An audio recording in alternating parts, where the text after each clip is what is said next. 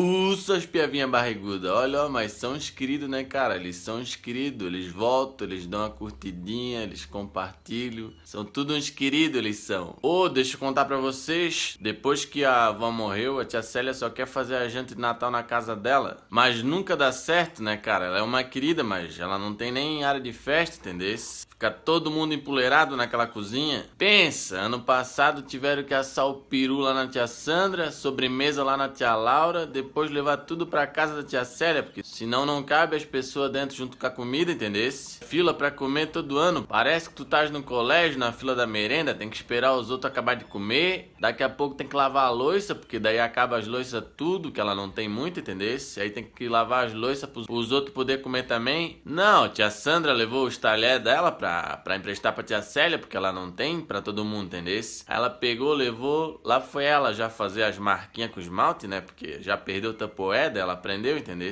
Ela tá lisa, tá ligeira? Não, tu acreditas que levaram 17 garfos na manicure? Olha, ó, juro pra ti, sem mentira. Eu tava do lado da tia Sandra, ela ligou lá pra Jaci Manicure. Aí eu ouvi ela perguntando pra tia Sandra assim: Ô Sandra, hoje é pé ou é mão? A tia Sandra assim: Hoje é garfo, Jaci. E riu ainda. Dali a pouco a tia Sandra se achando, falando que tinha garfo francês, porque ela mandou fazer francesinha no garfo. É uma estepô, né, cara? E assim, a casa já não tem espaço, não tem área de festa. Daí eles levam 300 crianças, cara, correndo pra lá e pra cá, essas crianças o aniversário de Jesus, mas os convidados é tudo uns capetinha, parece. Não, e a tia Célia doida que tava brincando com o presépio dela, né? Mas também, escuta aqui, olha só esse presépio. Colocaram Jesus, três carneiros e dois Power Rangers do lado. Aí tinha dois reis magos e o velho da van, cara. Não, e esse ano eu não posso deixar passar. Vou chamar a tia Luzia num canto e vou falar, ô tia Luzia, o teu pão picante não dá mais, Deus o livre. Uh, não, todo ano alguém fica de falar e não consegue, cara porque o Natal é diferente, é uma hora diferente, entendeu?